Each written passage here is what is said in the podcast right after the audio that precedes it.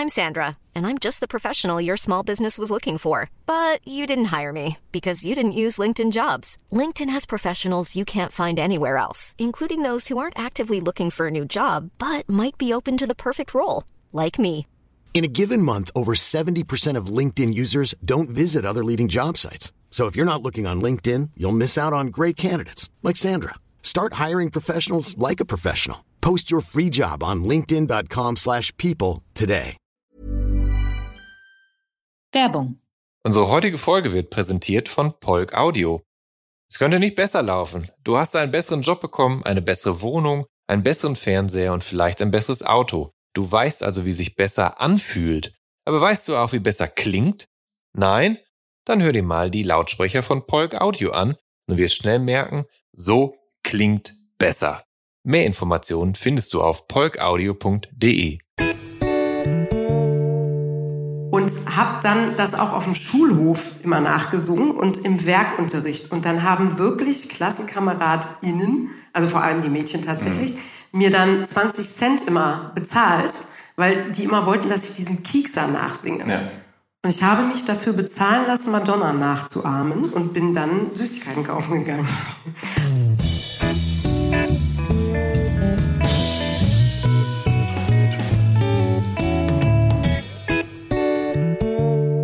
Hallo und herzlich willkommen zu der Soundtrack meines Lebens. Ich bin Jan Schwarzkamp und ich werde euch in diesem Podcast auf eine musikalische Reise mitnehmen. Eine durch das tönende und klingende Leben meiner Gäste. Mal nerdig, mal erhellend, immer persönlich. Ein Austausch über Popkultur im Allgemeinen und ein Blick aufs Leben durch die Linse der Musik im Speziellen. Viel Spaß mit der folgenden Episode. Seit bereits 2012 moderiert sie das altgediente Kulturmagazin Aspekte im ZDF. Im Wechsel oder gemeinsam erst mit Tobias Schlegel und jetzt mit Jo Schück. Aber Katrin Salier, die die Katrin vor langer Zeit gegen Kathi ausgetauscht hat, stand bereits für RTL, WDR, NDR, RBB, Deutsche Welle, SWR und Arte vor der Kamera oder halt auf der Bühne bei Galas, Preisverleihungen, Tagungen und Podiumsdiskussionen, die sie kompetent moderiert. Ihre charmante, sympathisch unaufdringliche Art spielte ihr dabei in die Karten. Äh, Dass Cathy Salier französische Literaturwissenschaft, Geschichte und Medienwissenschaft in Paderborn und Brüssel studiert hat und die RTL-Journalistenschule für TV und Multimedia absolviert hat, das spielt ihr sicherlich obendrein in die Karten. Außerdem, wer für das RBB Jugendradio Fritz und für den WDR-Radiosender 1 live moderiert hat, verliert seine Jugendlichkeit wahrscheinlich ohnehin nicht so schnell. Salier ist, das deutet auch ihre eindeutige musikalische Sozi- Sozialisation in den 90ern an, Jahrgang 1975. Geboren in Salzgitter bei Braunschweig, lebt sie in Köln und genau hier sitzen wir in dieser Episode des Soundtrack meines Lebens. Hallo Kathi, schön, dass du dir die Zeit genommen hast. Hallo. Hallo. Wahnsinn, was für eine Einleitung. Die, die, die Katrin schon lange zurückgelassen hat. Ich habe mich letztens noch mit meiner Tochter darüber unterhalten, dass die auch meinte, ich bin einfach keine Katrin. Du bist keine Katrin? Nee, also allein dieses Katrin, Ja. dieses harte R, das bin ich nicht. Wann, wann hast du dir die Katrin denn abgewöhnt? Im Kindergarten schon. Im Kindergarten? Ja, ja. Also ich habe noch nie Katrin geheißen, außer wenn meine Mutter mich böse und energisch gerufen hat. Mhm. Auch deshalb bin ich froh, dass ich schon so lange Kathi heiße. Und ich heiße sehr gerne so. Sag mal, ähm, du sagst ganz freimütig, ohne Musik ist mein Leben nicht vorstellbar. Und ich würde ja sagen, das sind die besten Voraussetzungen für diesen Podcast. Hast du auf dem Weg zum Interview Musik gehört oder heute Morgen beim Frühstück? Ja, äh, ich habe heute Morgen tatsächlich, ich bin gestern aus dem Urlaub wiedergekommen. Wir waren in Frankreich und ich mache das immer so, dass ich während äh, des Urlaubs sozusagen ab und zu das Handy in die Höhe halte und Shazam, Shazam, oder wie man es auch immer nicht wahr?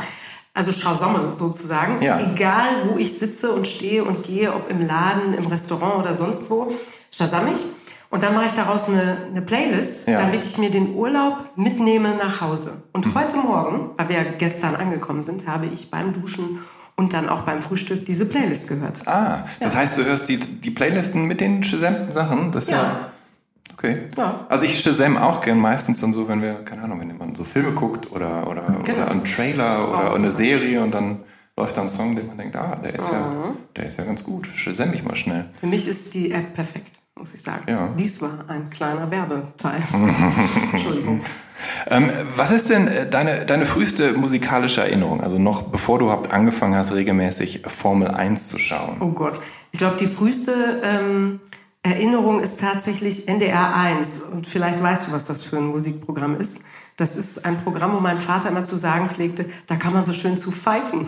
Ja. Ja, also da lief Schlagermusik. Ja. Meine Eltern waren äh, große Schlagerfans. Und meine Mutter vor allem hat immer Shakin' Stevens gehört. Ich glaube, das ist wirklich so, so Lieder von Shakin' Stevens, während sie bügelt. Das ist so meine, meine erste musikalische Erinnerung.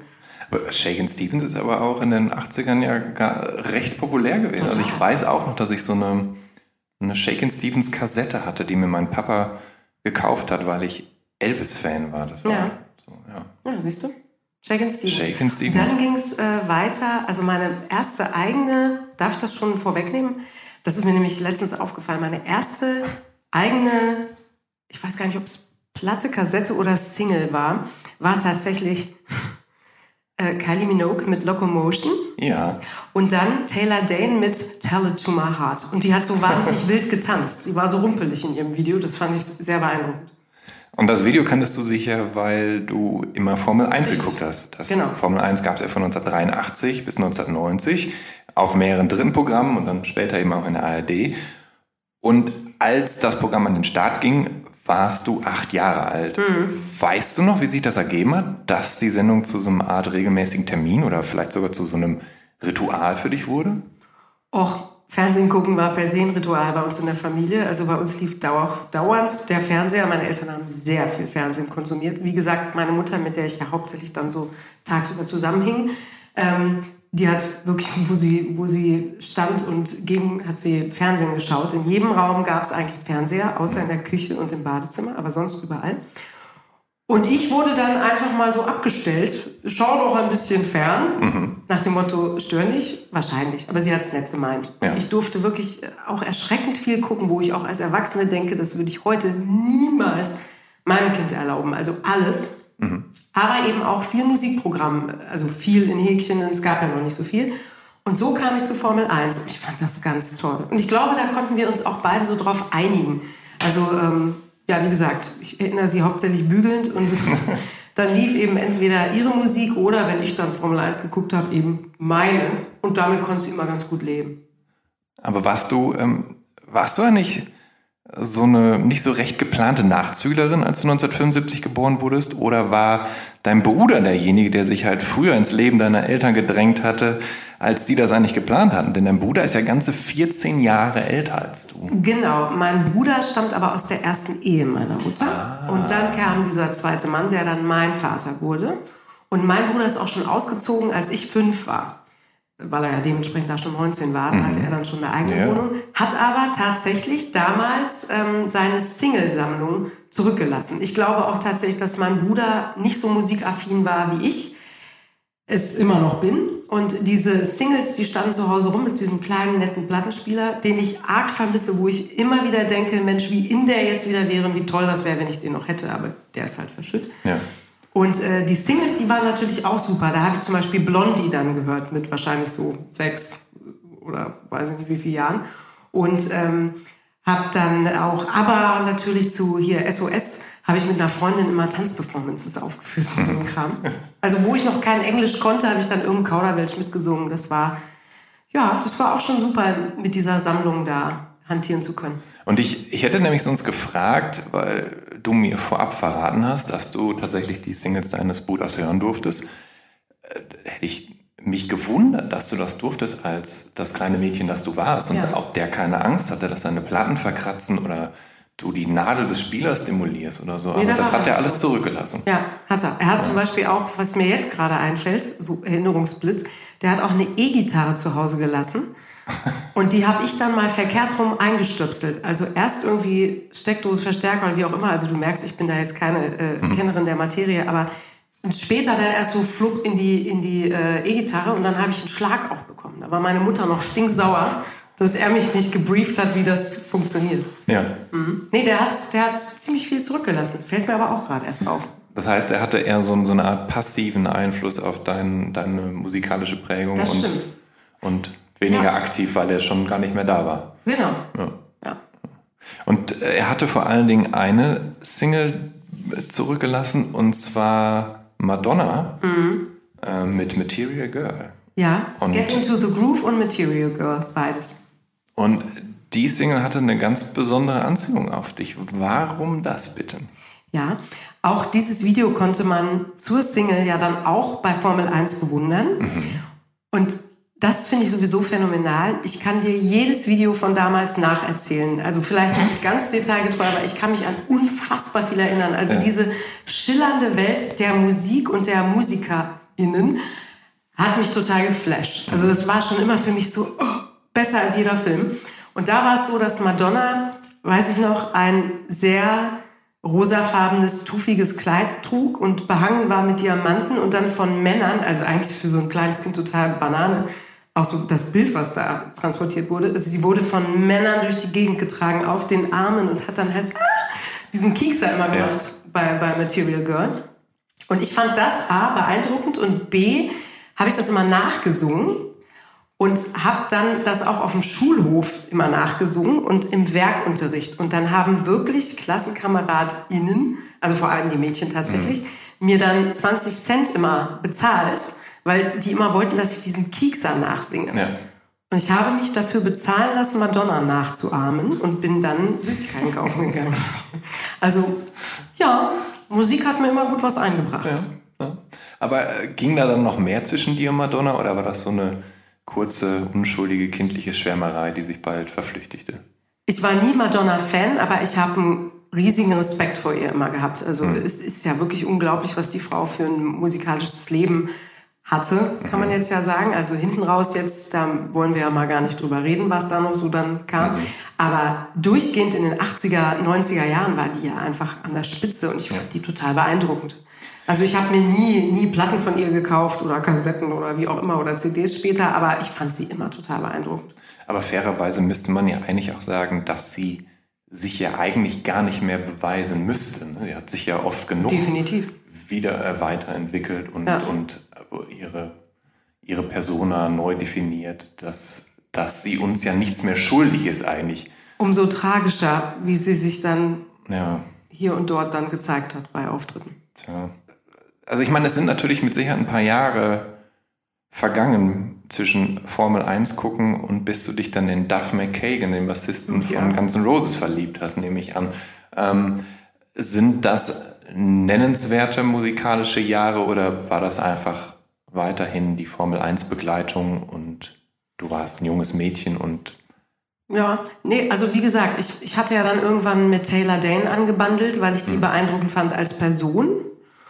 Und hab schon, also was ich zum Beispiel nie gemacht habe, da ich jetzt nun rein zufällig Fernsehmoderatorin geworden bin, ich habe niemals, was so viele Moderatoren sagen, so dieses, ich hatte einen Schneebesen in der Hand und habe dann eine Reportage mal eben in den Spiegel moderiert. So sowas habe ich nie gemacht. Was ich aber durchgehend jeden Tag gemacht habe, war irgendwelche Songs in komischem Englisch mitzusingen und zwar dann eben Playback vorm Spiegel und dann habe ich auch die Tanzschritte nachgemacht und so. Also ich war einfach immer total druff auf Musik. Aber tatsächlich war es nicht so, dass ich ein echtes Fantum entwickelt habe, bis es dann zum ersten Mal MTV gab und ich total äh, beeindruckt war von, von, von der Art von Fernsehen, weil es ja sozusagen Formel 1 von morgens bis abends war. Total super. Wurde für mich erfunden. Und, ähm, und da war es eben so, ich hatte dann irgendwann mit 13, 14, wann man halt Konfirmation hat, ähm, hatte ich genügend Geld zusammen und habe mir einen eigenen Fernseher dann auch noch gekauft. Und der stand eben in meinem Zimmer rechts von meinem Schreibtisch. Und weil ich eben in dieser fernsehfreundlichen Familie groß geworden bin, durfte ich auch bei, äh, beim Machen, also während der Hausaufgaben durfte ich äh, Fernsehen laufen lassen. Und da war es eben so, dass immer MTV lief und ich auch heute noch wirklich am besten arbeiten kann, wenn Musik im Hintergrund läuft oder wenn es laut ist oder im Zug und so. Also das ist für mich die kreativste Situation, um, um mir irgendwelche Einfälle kommen zu lassen.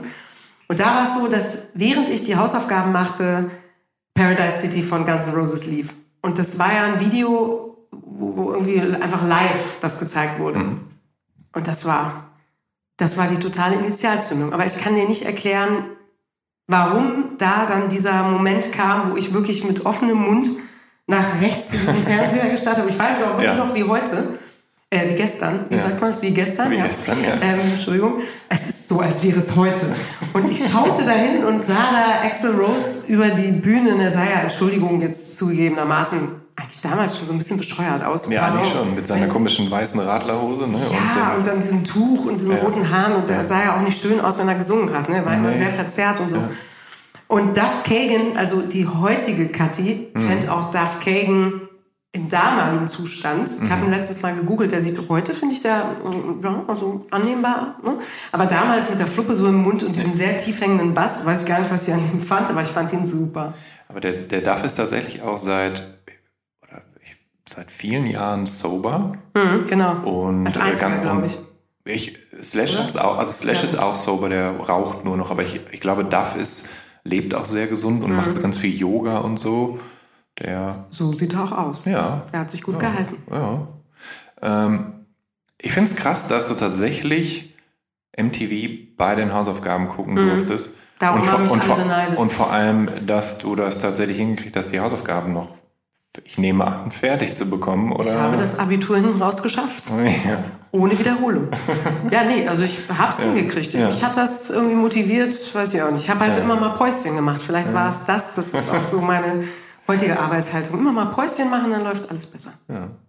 Ähm, du hast mir vorher verraten, dass du heute, oder das hast du sogar vorhin gesagt, dass du, dass du heute noch am, am besten arbeiten kannst, wenn nebenbei laut Musik läuft.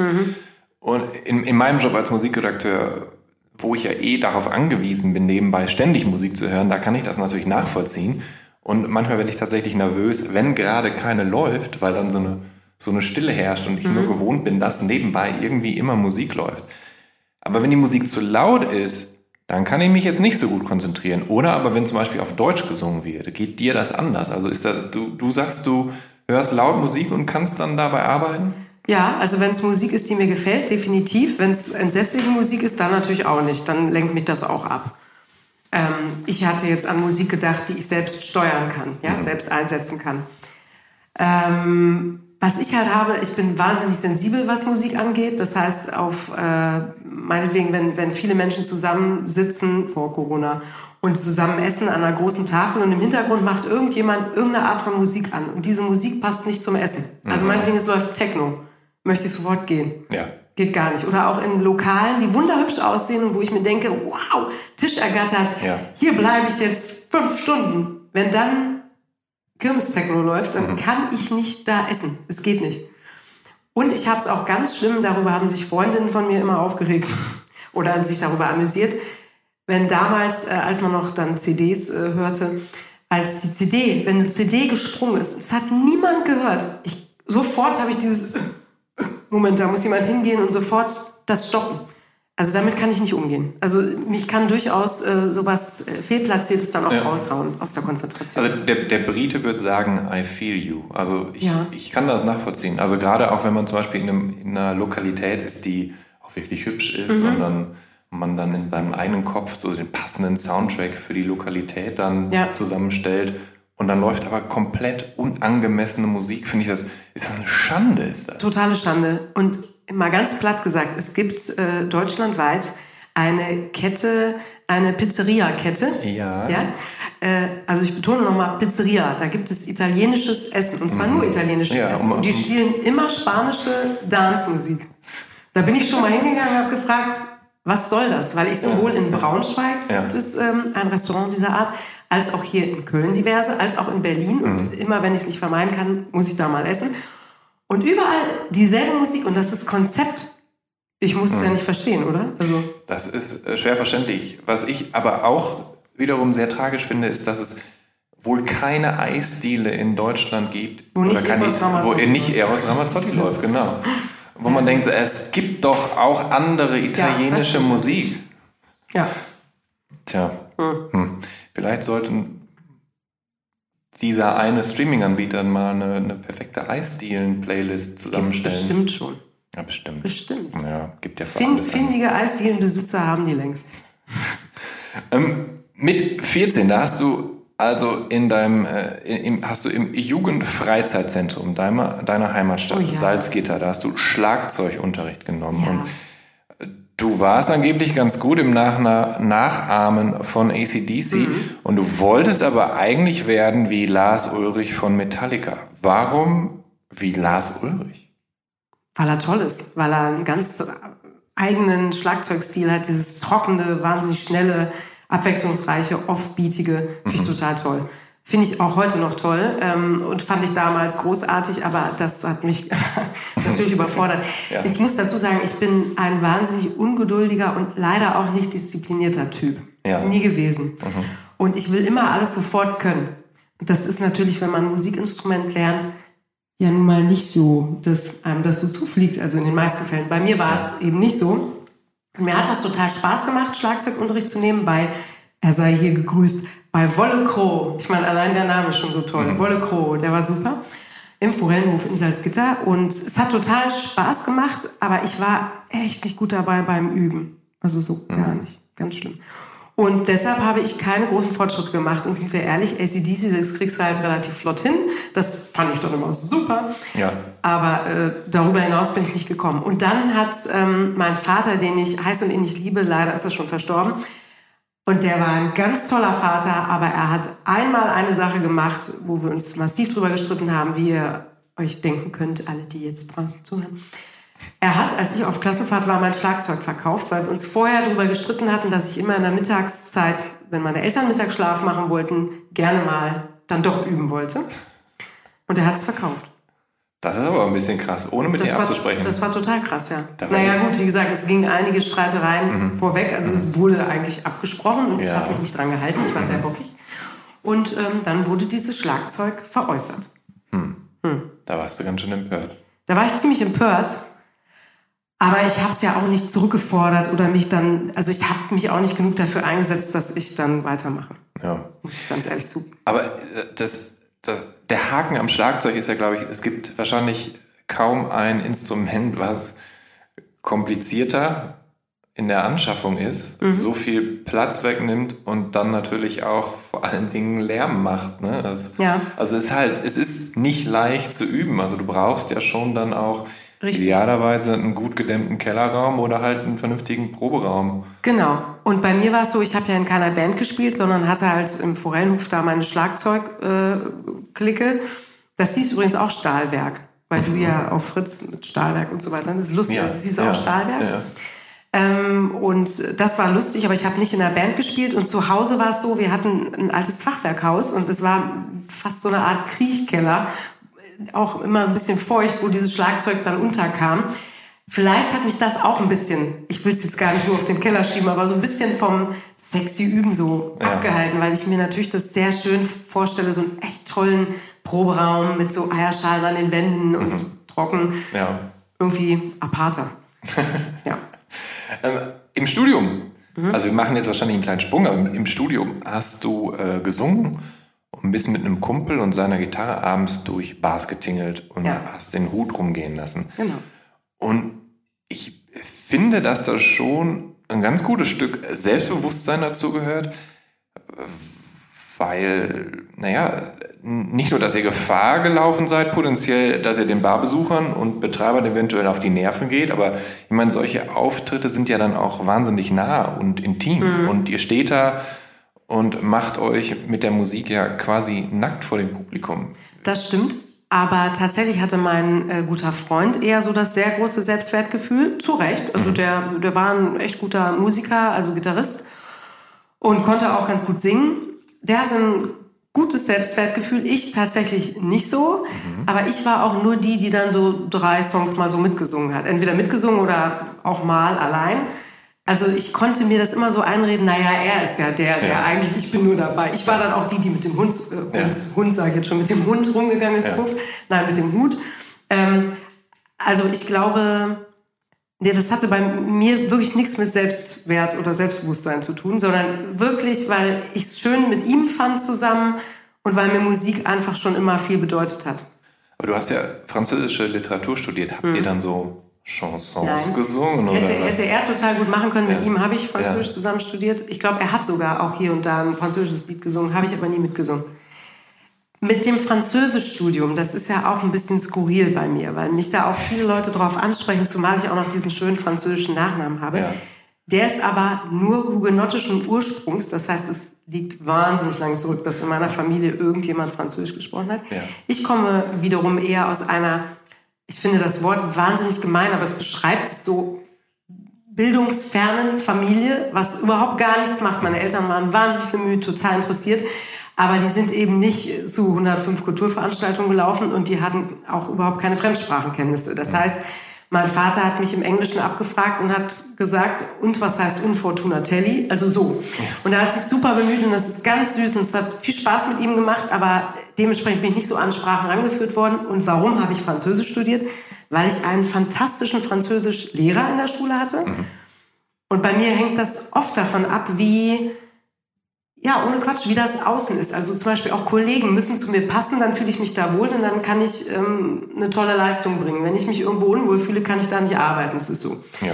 Und im Französischunterricht habe ich mich sehr, sehr wohl gefühlt, anders als im Englischunterricht. Und irgendwie, dann habe ich mir gedacht, ach komm, ich konnte es dann gut, dann studiere ich das doch. Und wollte hauptsächlich mal weg von zu Hause und studieren, so per se. Und habe mir dann eben so einen lustigen Mix zusammengewürfelt. Der hatte aber, also da war überhaupt keine Planung oder gar keine Strategie hinter. Und es war auch nicht so, dass ich in meiner Jugend ständig äh, Molière, Maupassant oder irgendwen gelesen habe, sondern das habe ich dann im Studium angefangen und eben im Leistungskurs. Ja, ja. Worauf ich hinaus will, ist, ich spreche auch jetzt mitnichten perfekt Französisch, was ich gerade wieder im Urlaub ausprobieren konnte. Ça va? Ja, ça va, das geht, ne? Das geht schon irgendwie. Aber also so ein bisschen Smalltalk kann ich natürlich. Aber äh, dass ich damals meine, meine Magisterarbeit äh, über, was habe ich eigentlich, über Flaubert, Madame Bovary geschrieben habe, es ist, als wäre das eine andere Person gewesen. Das sage ich immer so offen und ehrlich. Du hast aber immer noch nicht die Frage beantwortet, was ihr, was wir ihr tatsächlich haben. performt ja, habt. dann. natürlich. Wir haben performt, also wir haben natürlich äh, so Sachen wie Led Zeppelin, Stairway to Heaven, also diese ganzen Ah. Sachen performt, äh, die so typischerweise performt werden, glaube ich, wenn man irgendwas nachsingt, so fröhlich. Also auch Beatles, was hatten wir da? Weiß schon gar nicht mehr. Die Doors haben nachgesungen. Waiting for the Sun. Ja. und sowas. Ja, also so, so ein Potpourri ne, an alten Smash-Hits. Ähm, aber ähm, du behauptest, dass du nicht die Traute hast, in einer Band anzuheuern, weil du halt, du singst tatsächlich wirklich gerne und Ja. du behauptest auch von dir, dass du gar nicht so schlecht singst. Ich aber behaupte das nicht. Mir sagen immer Leute, dass ich, dass ich schön singe, Mhm. aber ich traue mich immer nicht. ja. Ich weiß auch nicht. Also so viel zum Selbstbewusstsein. Aber, aber wo ist denn dann der Unterschied, in einer Band anzuheuern oder in so einer Bar aufzutreten? Der ist doch, da ist doch gar nicht mehr viel Unterschied. ja, aber da hat der ja mich gefunden und da musste ich nicht suchen gehen. Ja. Das war ein guter Kumpel, mit dem ich studiert habe. Der hat dann ab und zu zu Hause auf der Klampfe da was gespielt. Dann habe ich da mitgesungen, bei ihm zu Hause wohl bemerkt. Dann hat er irgendwann gesagt, oh, das ist total schön, lass uns mal zweistimmig. Oh Mensch, komm doch mal mit, wenn ich in die Bar gehe. Ja. So kam das. Also ich bin so jemand, ich stolper gern so mit irgendwie. Und so kam das. Wenn ich mir jetzt aber vorstelle, ach, ich singe so gerne und guten Tag, äh, soll ich jetzt eine Annonce? Weiß ich nicht. Also ich finde es so ein bisschen, das müsste sich ergeben. Ja. Ich habe dir ja auch verraten, dass ich äh, eine schöne, wunderbare Karaoke-Phase hatte mit Tobi Schlegel und Jo Schück. Jo, übrigens nicht Joe.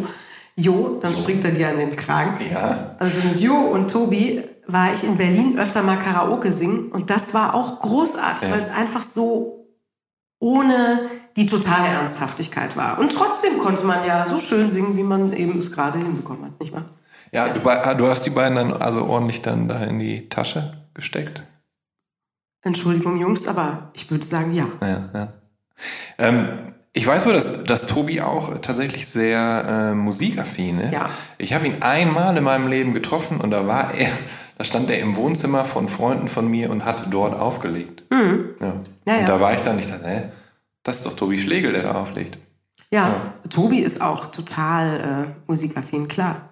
Also mir hat mal ähm, ein Kollege gesagt, und da ist mir das erst so bewusst geworden, ohne das große Kennertum äh, zu haben. Ähm, also ich bin, ich bin niemand, der dir jetzt äh, 10.000 Texte aufsagen kann oder war äh, irgendwie so richtig in der Musikgeschichte total bewandert, der jetzt irgendwelche Alben vom Jahr, weiß ich nicht was sagen kann.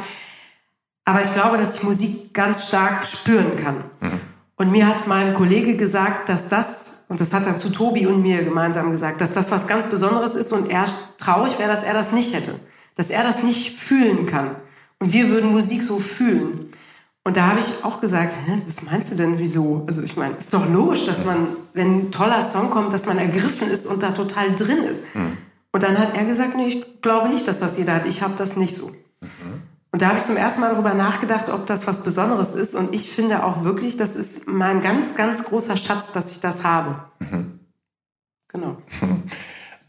Du hast aber nicht nur das, sondern du hast mittlerweile auch wieder ein Schlagzeug, ja. was du dem Kumpel deiner Tochter für ja. 150 Euro abgekauft mhm. hast, weil der lieber ein BMX-Bike haben ja. wollte. Und jetzt der ist auch elf, ne? Ja.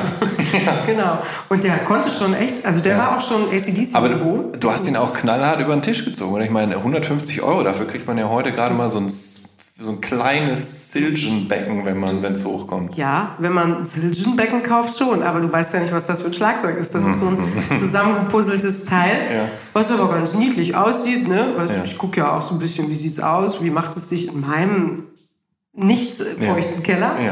Ähm, Nee, also es war ehrlich gesagt ganz süß, weil die Eltern waren genervt, dass er dann doch auch selten übt. Ich war gerade bei denen zu Gast und habe gesagt, oh, ich hätte so gern mal wieder ein Schlagzeug. Also wenn er es nicht mehr haben will, ich nehme es. Wie viel wollt ihr dann haben? Das war mehr so ein Scherz. Und dann haben die gesagt, ja, er spart gerade auf dem BMX-Rad 150. Und dann war das für mich irgendwie direkt, Moment, ich bin mit, mit unserem VW-Bus da. Ich nehme es mit. und jetzt steht es da und ich übe wieder nicht. Aber es ist ja. schön. Es ist trotzdem schön. Es steht da. Ich mag es ja. wahnsinnig gern. Manchmal schalte ich einfach Licht im Keller an, schaue es mir an und dann schalte ich wieder Licht aus.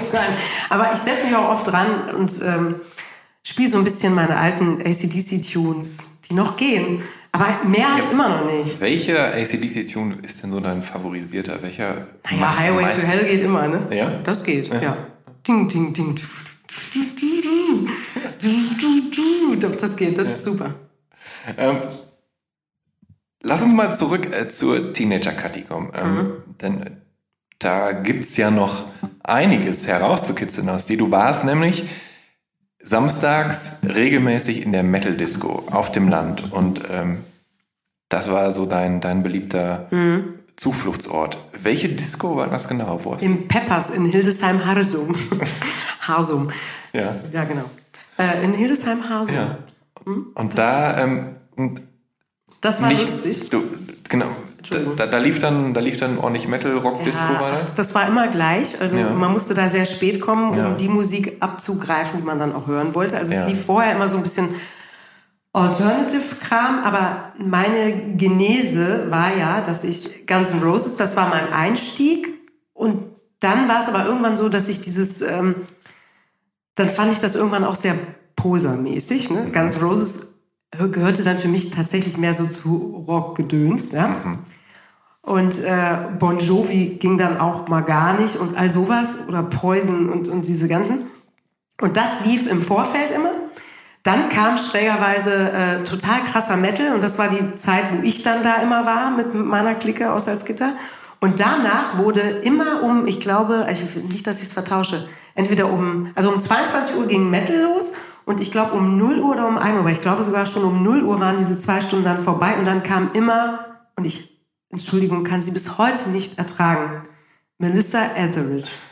Das war immer dieser Brecher-Song, ja. wo dann alle, die so angezogen waren wie ich, mit sehr langen Haaren, die dann am nächsten Morgen also dementsprechend auch den Nacken nicht mehr bewegen konnten, alle wie weggewischt so von der Tanzfläche runter und dann kamen so die alle mit ihren, mit ihren Wildlederjacken und tanzen zu Melissa Etheridge.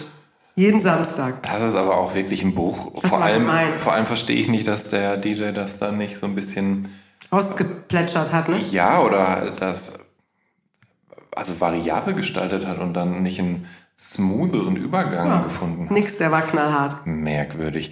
Aber du, du warst damals auch viel auf Konzerten, also von ja. Typo Negative über Overkill und Megadeth, Metallica, Manowar, ja. Sepultura, Slayer. Mhm. Iron Maiden war dein allererstes Konzert mit ja. 14. Ja. Oder 15. Ich wollte noch mal recherchieren, weil nicht, dass ich jetzt hier irgendwas falsch sage, wann sie in Hannover waren. Aber das war mein allererstes Konzert und ich muss so 14, 15 gewesen sein. Und Eddie, das Monster, Ja. hat beim Konzert den Arm auf der Bühne verloren. Das war für mich entsetzlich. Dieses ganze Schöne um Eddie drumherum, die ganze Illusion, fupp. Ach, du Junge. Großer Fake. Wie bist du denn mit 14 zum, zum Maiden-Konzert überhaupt gekommen? Ja. Hat dich da dann dein älterer Bruder mitgenommen oder war der da gar nicht? Nee, da durfte ich tatsächlich mit meinem damaligen Freund mitfahren, dem meine Eltern vertrauten.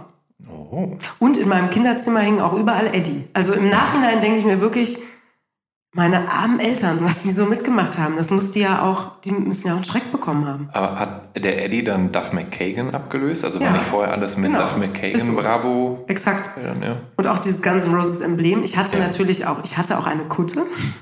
da war dieses, Das hätte ich dich eh noch fragen wollen. das genau. runde Guns N' Roses Emblem mit den, mit den äh, Pistolen war da drauf, mit den Rosen logischerweise. Haha. Und äh, dann wurde das äh, weggemacht und dann hatte ich einen Metallica-Aufnäher hinten Hm. drauf.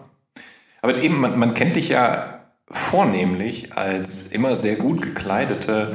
Aspekte-Moderatorin. Ja, da musste ich erstmal durch. Und genau, du hattest ja wirklich eine beinharte Metal-Phase. Also du bist ja dann auch zum Beispiel bei Morbid Angel in Hamburg gewesen. Ja, wo ich Was ja dachte- halt wirklich Vielleicht arger.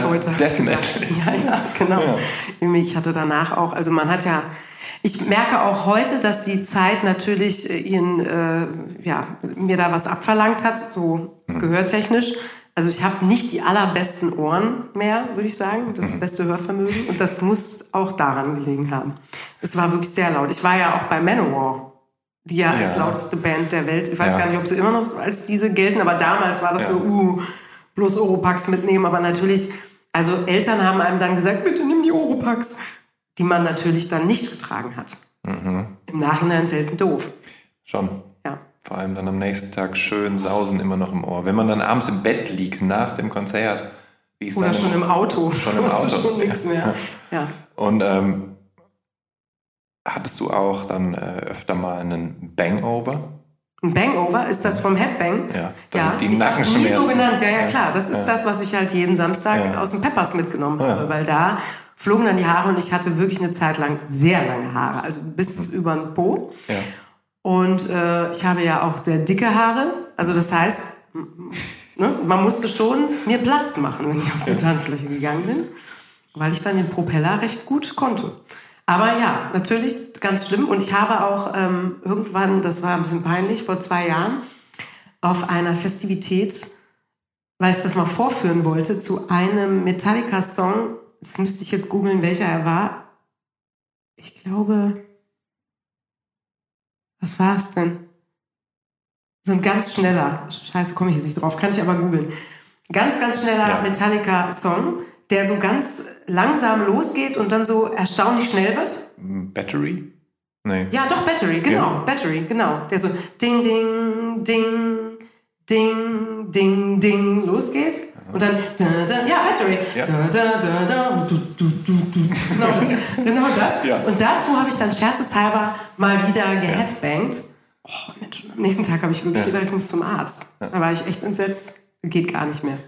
Ich habe mal Marc Greve, den Sänger der Sauerländer Death Metal Band Morgoth, kennengelernt. Und ähm, der hatte mir davon berichtet, dass er mal beim Arzt war, auch weil er halt so Rückenprobleme und Nackenprobleme hatte.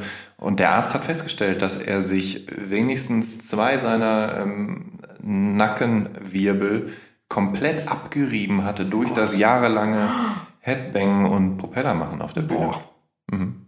Ja, was mir hätte passieren können. Tja. Gut, dass ich nicht Heavy-Metal-Sängerin geworden Heavy bin. Metal ist lebensgefährlich. Echt? Ja. Also pass, pass auf. Ja, Ich bin dem Aber ja dann ja wieder, ein bisschen wieder mehr entschlüpft. entwachsen. Ähm, aber wie hast du denn so deinen dein Metal-Hunger gestillt? Also wie hast du dich über neue Bands und neue Platten und Konzerttermine informiert? Also reichte dir dann noch MTV aus oder Nee. ging das nicht tief genug? Nee, das ging ja nicht tief genug. Nö, ich war dann in so einer richtigen Metal-Clique und wurde da bestens versorgt. Ja. Also ich war auch viel mit Älteren zusammen und eben auch da in dem Jugendfreizeitzentrum, wo ja auch viele ähm, Konzertankündigungen dann rumhingen. Oh ja, und dann habe ich natürlich auch in die einschlägigen äh, Zeitschriften geschaut, ne? Ja. Und dann, also Metal Hammer und so. Ja. Und da wusste ich dann, ah, Kreuz, Kreuzchen machen, da möchte ich hin. Und da konnten dann eben auch alle schon aus meiner Clique Auto fahren, sodass man auch mit 16, 17 dann nach Hamburg Ja, kam. eben. Also als Teenager ältere Freunde, die einen auch akzeptieren und in den Freundeskreis mit aufnehmen, sind das Beste. In Salzgitter überlebensnotwendig. Ja. In Berlin wäre es vielleicht Ja. nochmal anders gewesen, aber da auf dem Land, Ja, ich komme ja aus Förde am Niederrhein. Das ist Ja, auch Provinz. ähnlich. Und da hatte ich dann eben auch ältere Freunde und die haben mich dann mit in die Zeche Karl genommen zu meinen ersten Konzerten Ach, und so. Das war, ja, das war super. ich auch. Ähm, hörst du denn heute noch manchmal Metal? Also, Nee. nee? Nee. Also gibt es keine Metalband, die so in deinen Algorithmus irgendwie geschafft hat? Na doch, also doch, also im Algorithmus tauchen immer wieder Metal-Bands auf. Also Metallica beispielsweise kann ich immer noch sehr gut hören, sehr gut konsumieren, möchte ich mal so Mhm. sagen. Aber mich verbindet damit nicht mehr so viel. Also Ja. ich, ich, ich fühle es nicht mehr, um es jetzt hier mal Mhm. so platt, vermeintlich platt, aber es ist eben so. Ich fühle es nicht mehr, aber ich brauchte das. Also ich weiß ganz genau, dass ich diese Zeit total brauchte und dass das auch kein Mitläufertum war, sondern da war ich voll drin. Also das musste sein und ich bin auch sehr, sehr dankbar dafür, dass ich das hatte. Und ich glaube auch, dass wenn ich das nicht gehabt hätte, viele andere Bands dann auch gar nicht zu mir gekommen wären. So. Und ich fand auch schon immer, das muss ich aber auch dazu sagen, ich war nie so ein ganz radikaler Metal-Fan, der nichts anderes hat gelten lassen. Also ich habe nicht zu allem, was es sonst gab, getanzt, keine Frage. Oder ich, ich war da eben sehr pingelig, was Rock und Heavy Metal anging. Rocker waren für mich dann Poser, Heavy Metal, darauf konnte ich dann mich bewegen.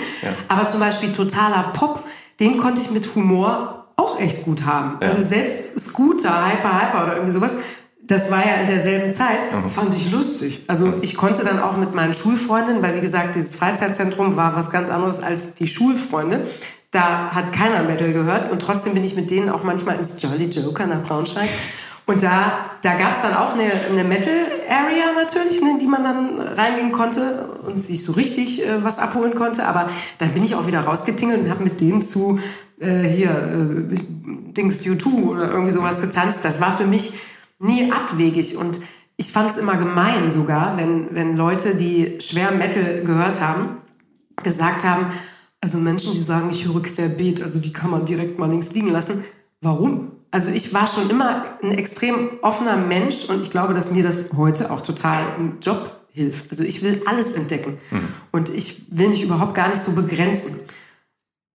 Und ich brauche dann hier und da einen Fokus und wie gesagt, diese Heavy Metal Zeit, die brauchte ich ganz dringend wahrscheinlich, um auch so im wahrsten Sinne des Wortes dann irgendwas abzustoßen, wenn man irgendwo gegengepuckt ist. Ja. Aber ähm, also wie gesagt, das ist nicht nur das immer gewesen.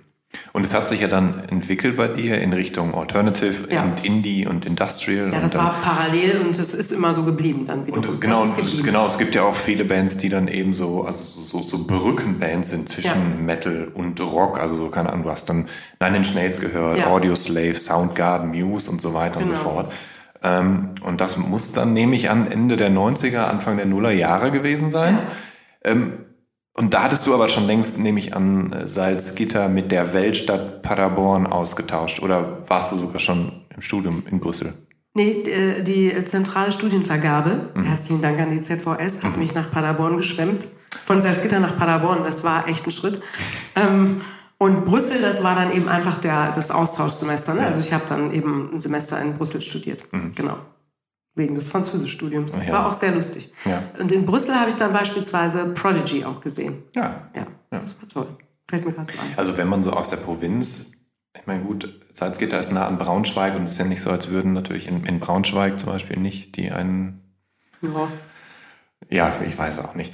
Aber in Brüssel ging, in Brüssel ging das sicher. Da In ging Brüssel ging sicher einiges. Ja, da konnte man viele tolle Konzerte besuchen. Aber Ja. wie gesagt, von Salzgitter aus kam man ja auch ganz gut nach Hannover. Das Mhm. ging dann schon. Oder dann von Paderborn aus war ich dann oft in Hallo Bielefeld. Forum Bielefeld. Genau. Ja. Und dann auch mal in Köln, Ja. wo ich damals schon dachte, Mensch, das wäre mal ein Ort Ja. zum Leben. Und dann habe ich das ja auch geschafft. Du Glückliche. Mhm. Ähm, wo wolltest du eigentlich mit diesem Französisch, mit den französischen Literaturwissenschaften hin und dann eben auch mit Mhm. Geschichte und Medienwissenschaften? Also Ja. Hattest du ungefähre Ideen, wo du beruflich danach dann überhaupt hin möchtest? Nein. Nein, hatte ich nicht. Ja. Ich, ich, bin da, ich weiß auch nicht. Irgendwie bin ich da so ein bisschen, vielleicht bin ich da so ein bisschen unbedarft. Ich habe wirklich mein ja. Studium so ausgewählt, was ich mochte. Mhm. Ich mochte die französische Sprache und ich mochte die französische Literatur, mhm. die ich bis dato nur aus dem französischen Leistungskursunterricht kannte. Ich liebe Geschichte, also war mir total klar, ich möchte gerne Geschichte studieren und äh, Medienwissenschaft. Ich habe es ja schon erwähnt, ich bin Fernsehkind, ja. also ich habe Filme inhaliert und ging nicht ohne und deshalb Medienwissenschaften. So, und das ging damals im Magisterstudiengang, sich das so zusammenzupuzzeln. Und ich hatte eine grandiose Studienzeit, habe einen echt guten Abschluss gemacht und wusste gar nicht, was ich damit machen will. Ich wusste nur, ich will nicht, will nicht Lehrerin werden. Also ja. Mein, meine Eltern, die große Angst hatten, weil sie das ja auch gar nicht kannten, so, was will sie denn da? Also A hat bei uns sowieso keiner studiert gehabt ja, bis dahin. Ja. Äh, und dann so ein komisches, äh, zusammengewürfeltes Zeug. Was soll das?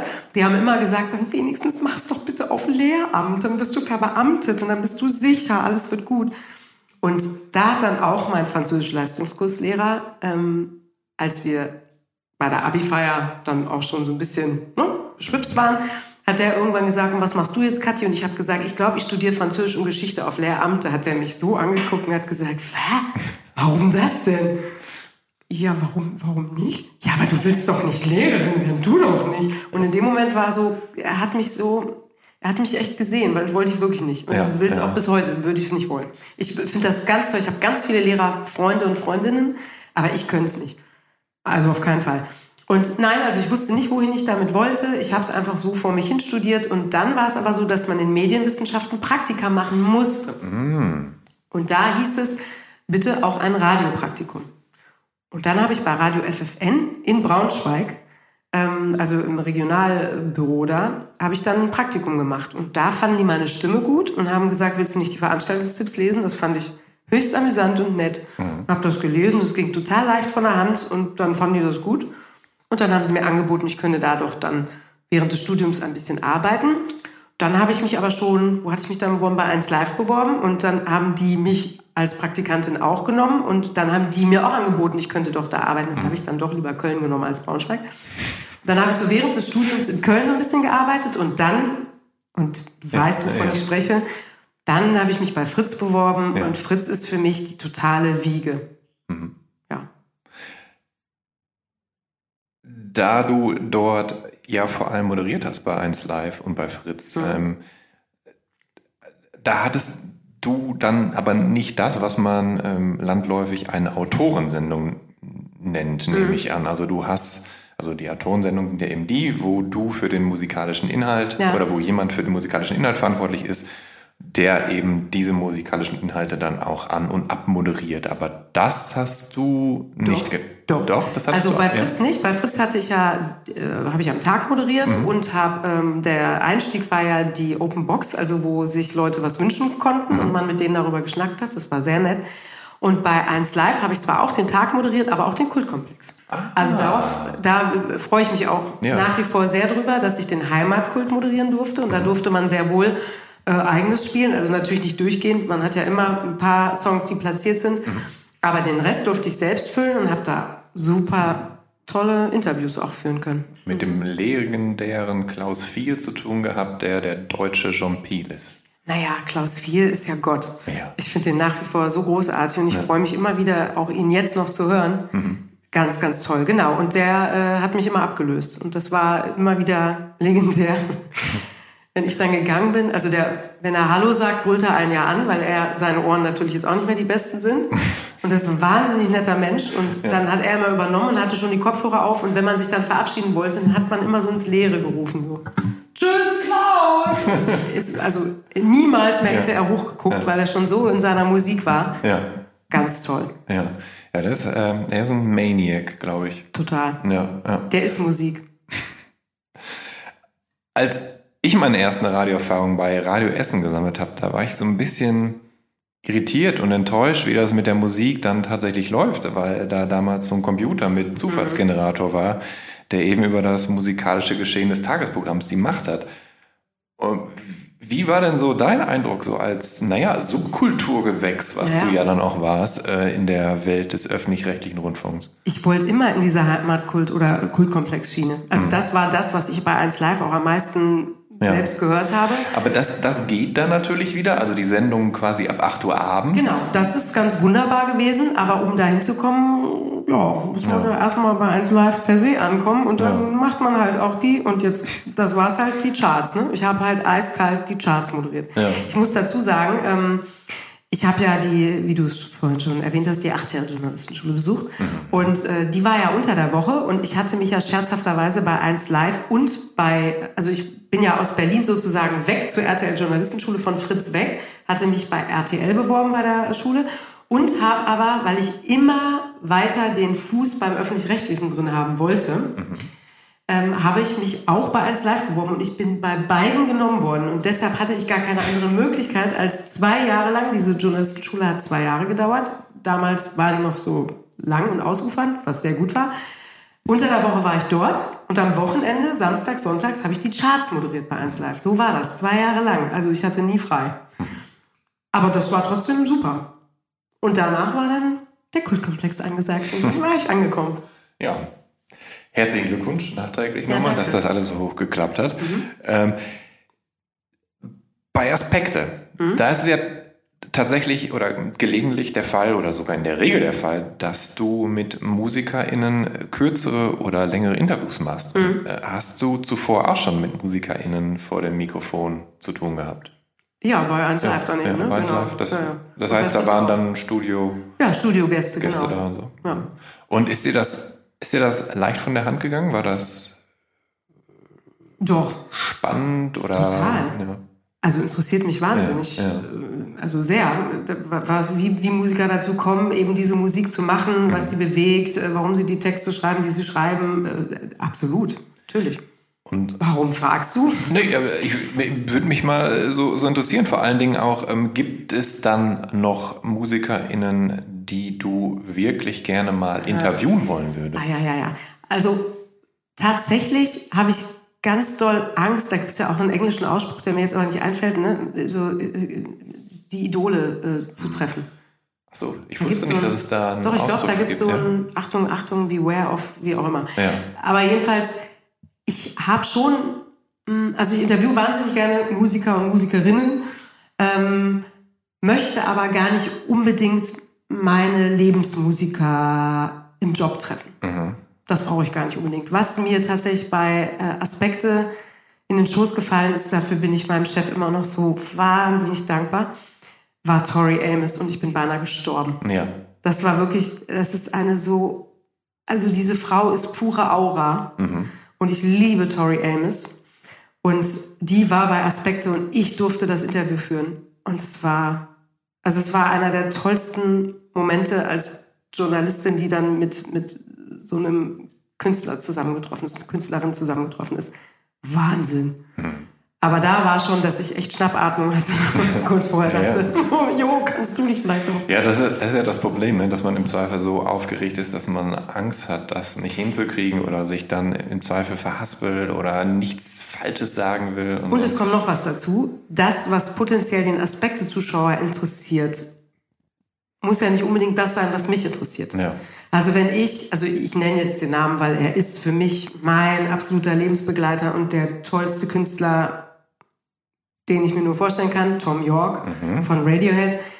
Wenn ich Tom York vor dem Mikrofon hätte, also ich bin sehr sicher, ich könnte wirklich kein Wort sagen, ich würde Ja. wirklich nichts rauskriegen und selbst wenn, würde ich ja dann Fragen zur neuen Platte meinetwegen stellen, weil das, ne, oder Ja, wie kommt es dazu, dass ihr euch jetzt in die Richtung Ja. entwickelt habt, bla bla und so weiter. Aber in Wirklichkeit würde ich mit ihm über ganz andere Dinge reden wollen. Ich würde auch, ich würde auch zu sehr, ich wäre zu sehr Fan, das, das geht nicht. Ich will das auch definitiv trennen. Also Ja. bei der Amos, da war es schon echt verschwommen. Also jeder, der das gesehen hat, der hat auch gemerkt, ui, Frau Salier ist Fan. Ähm, das mag ich eigentlich gar nicht. Also eigentlich möchte ich das gern trennen.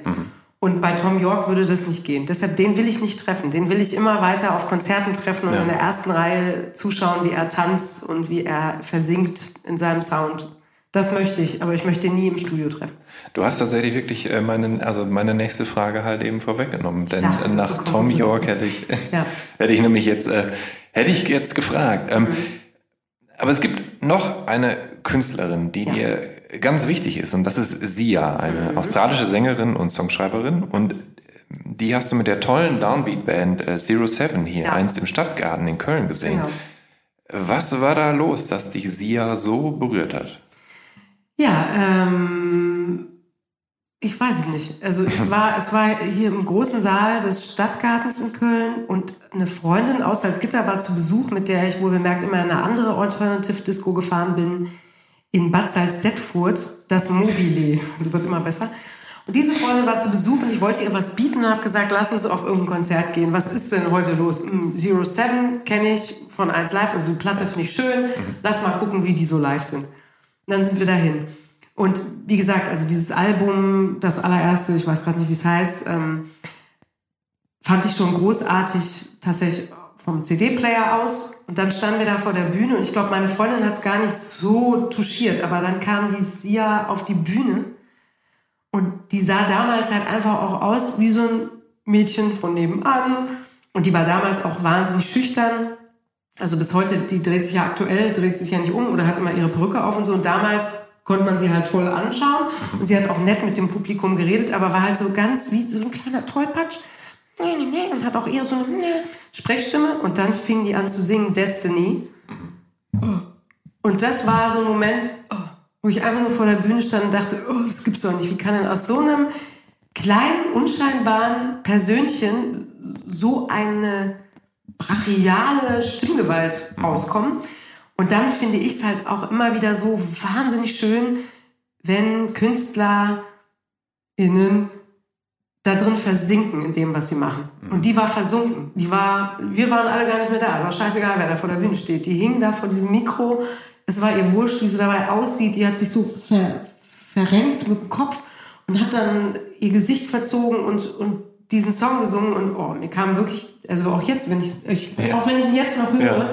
heute kommen mir wirklich die Tränen, weil es so ergreifend ist, wie die singt für mich. Ja. Du hast sie ja dann auch nochmal solo in einem kleinen Club in Köln Ja. gesehen. Und da warst du schwanger. Ja. Und heute ist dein Baby fast zwölf. Richtig. Oder schon zwölf? Nee, die wird Also- zwölf. Und äh, die findet sie ja genauso wunderbar wie du. Und Ja. Äh, ist das Zufall oder ist das das Ergebnis knallharter Infiltration? Nee, äh, definitiv letzteres nicht. Und das freut mich so besonders, weil äh, mein Mann auch äh, Alternative Musik hört und Rock. Und ich ja, wie gesagt, auch Alternative-Fan bin und immer wieder auch mal eben Metal-Momente habe. Und das hasst meine Tochter. Kann die überhaupt nicht drauf. Also mag die gar nicht. Und das ist eher Infiltration so. Ne? Das, das, da sagt sie dann auch immer, oh, mach den Scheiß aus. Also um es Ja. jetzt mal so platt zu sagen. Ja. Ähm, und bei Sia ist es echt so, dass, ja, weiß ich nicht, das erste Mal, wo ich Sia gespielt habe, fand sie das schon gut, hat sich dazu bewegt, mochte die tanzbaren Songs, findet aber auch die Songs mit Tiefgang wunderschön und weiß einfach auch, also ich weiß auch nicht, die, die spürt es auch. Und sie schaut auch wahnsinnig gerne die Videos von Sia, die ja alle sehr, sehr künstlerisch sind und auch den neuen Film Music, wo ich mich jetzt auch nicht drauf einlassen will, wie das jetzt, ob das jetzt toll war, dass sie eine, ihre, ihre ihre Muse, die Maddie Siegler, hat eine Autistin spielen lassen. Da gab es ja eine ganz riesige Mediendebatte und ich habe mir in dem Moment nur gedacht, Okay. es ist halt Kunst. Ja. Unter was anderem kann man es nicht verbuchen und da ist viel erlaubt, um nicht zu sagen alles. Und von daher, hm, diesen Film finde ich toll und den fand aber auch meine Tochter toll. Und sie hat sogar das Filmplakat in ihrem Zimmer hängen und das hat sie sich selber gewünscht. Ohne dass ich, also da kann ich wirklich sagen, meine Hände sind aus dem Spiel. Ja. Aber ich, also ich ertappe mich zum Beispiel immer wieder dabei, wie ich meiner Tochter Musik schmackhaft machen will, die mir selber sehr am Herzen liegt. Also ich labere sie dann voll und erzähle ihr dann alles Mögliche darüber oder mache ihr so Mix-CDs oder schicke ihr Videos per WhatsApp von Songs, die ich gerade sehr gerne mag. Wie, wie ist denn das denn bei euch? Also spielst du deinen oder versuchst du manchmal deinen Einfluss auszuspielen oder erzählst halt deinem Kind auch äh, ja. von den wilden Zeiten von Morbid Angel in Hamburg oder will die das gar nicht hören? Doch, ich habe ihr das mal, wir hatten mal wirklich einen Abend, wo mein Mann und ich zusammen unsere Bands äh, der Jugend sozusagen meiner Tochter mal vorgeführt haben, sowohl mhm. in Videoform als auch dann eben tatsächlich von diesem einen Anbieter, mhm. den du vorhin erwähnt hast. Mhm. Also ich habe hab keinen Anbieter niemals, erwähnt. Niemals, niemals. Ich habe übrigens auch viel Platten zu Hause, so ist es nicht. Und natürlich auch noch sehr viele CDs im mhm. Keller stehen. So ist es nicht. So, ähm, das haben wir ihr mal so angedeihen lassen, aber sie hat eigentlich direkt, also die lacht dann darüber, die kann das dann nicht ernst nehmen. Ja. Aber ich glaube ja. schon, dass sie nachvollziehen kann, was mir Musik bedeutet. Und sie ist auch ein sehr, sehr musikalischer Mensch, was mich total freut. Ja. Und sie hat das auch. Sie hat das auch, dass sie sich mit Musik zum Beispiel trösten kann. Das finde ich super schön, wenn man ja. das hat. Und das hat sie auch. Meine, meine Tochter sollte mal einfach irgendeine CD aus meinem Regal picken mhm. und dann machen wir die an, egal was drauf ist. Und ich musste schon ein bisschen schmunzeln, als sie dann zufällig, äh, also als sie, oh, also sie konnte zu dem Zeitpunkt, glaube ich, noch nicht lesen und hat halt Pantera ausgewählt und war dann doch ein bisschen irritiert, als es dann plötzlich losging. Ja. ähm, Kommen wir noch einmal kurz an den Anfang zurück. Und äh, da hatte ich dich ja zitiert mit den Worten, ohne Musik ja. ist dein Leben nicht vorstellbar. Mhm. Musik untermalt bei dir halt äh, gute Stimmung und du liebst es, äh, feist auf Partys zu tanzen. Und manchmal liegst du äh, dann auch platt am Boden und lässt dich von Musik berieseln und trösten. Und Musik ist deine Bubble, mhm. in die du dich zurückziehen kannst und in der du dich sicher fühlst. Und ähm, damit das bestmöglich gelingt, hast du diverse Playlisten. Was sind denn das für Playlisten? Also die, du, du legst sie beim Streaming-Anbieter deines Vertrauens an und ja, die, das muss ich hier zugeben. Ja, so ist es ja. eben. Ähm, ja, das sind Playlisten, die, also ich habe ja vorhin schon von der Urlaubsplaylist erzählt, die gibt's immer, jedes mhm. Jahr, wo ich dann eben mir ganz viele musikalische Eindrücke schnappe aus der Luft und dann in eine Playlist anlege, sodass ich mir den Urlaub immer wieder zurückholen kann. Ich habe aber natürlich auch diverse Party-Playlists. Ähm, oder zum Beispiel habe ich auch so eine Jugend-Playlist. Ich weiß gar nicht, wie ich sie tatsächlich genannt habe. Vielleicht sogar Salzgitter.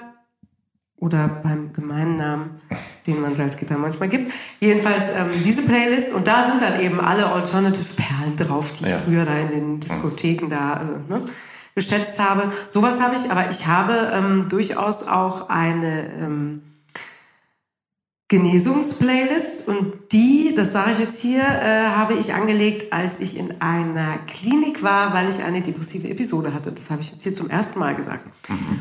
Und die ist noch gar nicht so alt, weil mein Vater gestorben ist und ja. noch so ein paar andere ähm, Spirenzien im Leben passiert sind. Und dann ploppte diese Episode so auf. Und mittlerweile weiß ich auch, dass es diese Auslöser, von denen man immer spricht, gar nicht unbedingt gibt, sondern dass man eben diese Krankheit hat oder man hat sie nicht. Und mhm. ich habe sie wohl.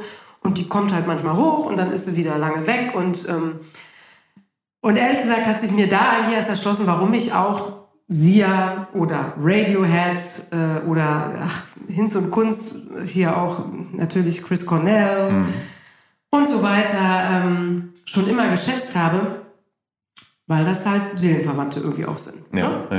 Und weil diese Musik Tiefgang hat und weil aber dieses tief gehen können, natürlich auch ähm, eine ganz große Möglichkeit birgt, auch wieder nach ganz oben zu schießen. Mhm. Also ich glaube, je mehr Gefühle du in die eine Richtung hast, umso mehr flutscht sozusagen das Gummi auch in die andere Richtung. Mhm. Und ich zehre davon und ich sehe das mittlerweile nicht mehr als Marke, das hat aber lange gedauert, mhm. sondern als ähm, Reichtum. Und wie war jetzt noch gleich deine Frage? Ach, die Genesungsplaylist. Also die habe ich zum Beispiel auch. Da ist wahnsinnig viel Radiohead auch drauf. Ja. Und viele andere Songs, die ich in der Phase gehört habe. Und ähm, die höre ich mir wahnsinnig gerne an, weil die mich total stärkt. Ja, eben. Also ich kann mir das gut vorstellen, dass Musik dann schon so ein, so ein, so ein Seelentröster ist. Ja. Weil sie dich ja zumindest im Kopf an einen besseren Ort bringt vielleicht. Und so, so ein bisschen vielleicht auch ablenkt oder auf bessere Gedanken bringt oder du dich wiederum auch verstanden fühlst von den Interpreten und was sie singen. Also Chris Cornell zum Beispiel ja. hat ja ganz viel über seine eigenen Depressionen ja. eben genau. gesungen, dass man dann ich ja auch, ja, ja, sie ja auch. Nee und ähm, aber auch es hilft auch zu leiden weil was ja ganz wichtig ist, ist mhm. dieses, ähm, es geht ja nicht weg, indem man sich ablenkt oder mhm. indem man äh, versucht, oh, ich denke jetzt an was ganz Positives, mhm. dann kann ich auch Scooter hören, so ungefähr. Sei doch einfach nicht traurig, ja, denk doch an was traurig. Schönes. Genau, diese ganzen, die Sonne scheint doch draußen, geh doch mal raus. Das ist ja Quatsch. Mhm. Ähm, es hilft anzunehmen, wenn es da ist. Wenn es so ist, ist es so, dann ist es nicht schön, fühlt sich nicht gut an und ähm, tut weh. Dann kann Musik hervorragend helfen, um da nochmal so richtig reinzugehen und mhm. da mitzuschwingen mhm. und sich verstanden zu fühlen. Ja. Da gibt es ja noch andere, die, die das Problemchen in dem Moment dann haben. Ne? Oder nicht in dem Moment, aber ich habe es dann und die hatten es schon mal irgendwann und haben daraus diese wunderbare Musik kreiert. Das ist toll. Und ich habe zum Beispiel auch, als mein Vater gestorben ist, das ist jetzt drei Jahre her, das war auch ähm, was ganz Besonderes, das möchte ich noch sagen, weil ich gar nicht totaler Fan von deutschsprachiger Musik bin. Aber Nils Frevert mochte ich schon immer.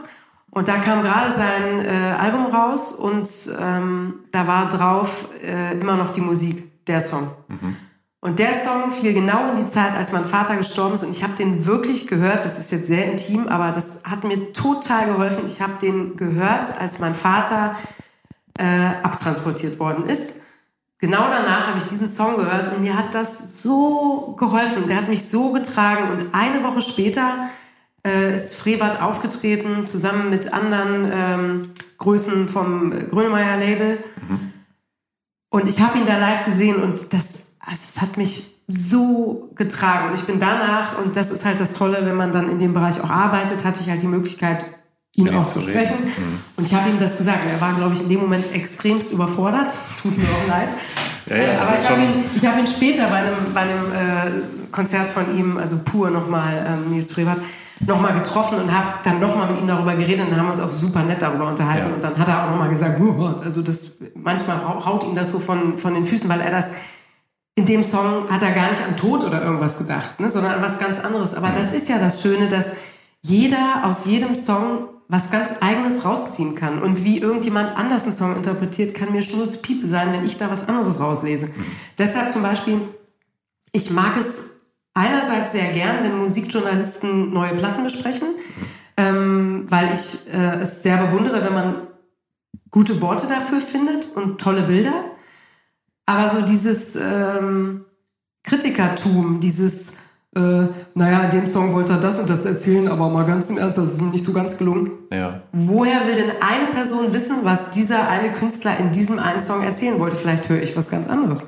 Vielleicht verstehe ich auch den Text ganz anders. Ja. Das ist doch dann meins. Ja. Und das ist das Schöne, und das meinte halt auch Frevert, er gibt ja diese Songs raus und jeder kann diesen Song dann zu seinem eigenen Song machen. Das fand ich toll. Ja, das, jeder zieht ja emotional was ganz anderes ja. daraus und, äh, und interpretiert was ganz anderes rein. Genau. Ja. Kathi. Ja. Vielen Dank für dieses ja, schöne und äh, offene ja, bitte. Gespräch. Hat mich gefreut. Das war jetzt äh, perfekt, weil Musik der Öffner ist, ne? Offensichtlich. Ja, ja. ja. Dankeschön. Cool, bitte.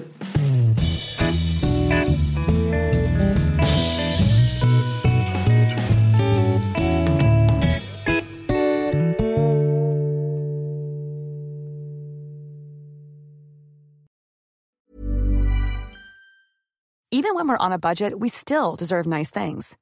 Quince is a place to scoop up stunning high-end goods for 50 to 80% less than similar brands. They have buttery soft cashmere sweaters starting at $50, luxurious Italian leather bags, and so much more. Plus, Quince only works with factories that use safe, ethical, and responsible manufacturing. Get the high-end goods you'll love without the high price tag with Quince. Go to quince.com/style for free shipping and 365-day returns.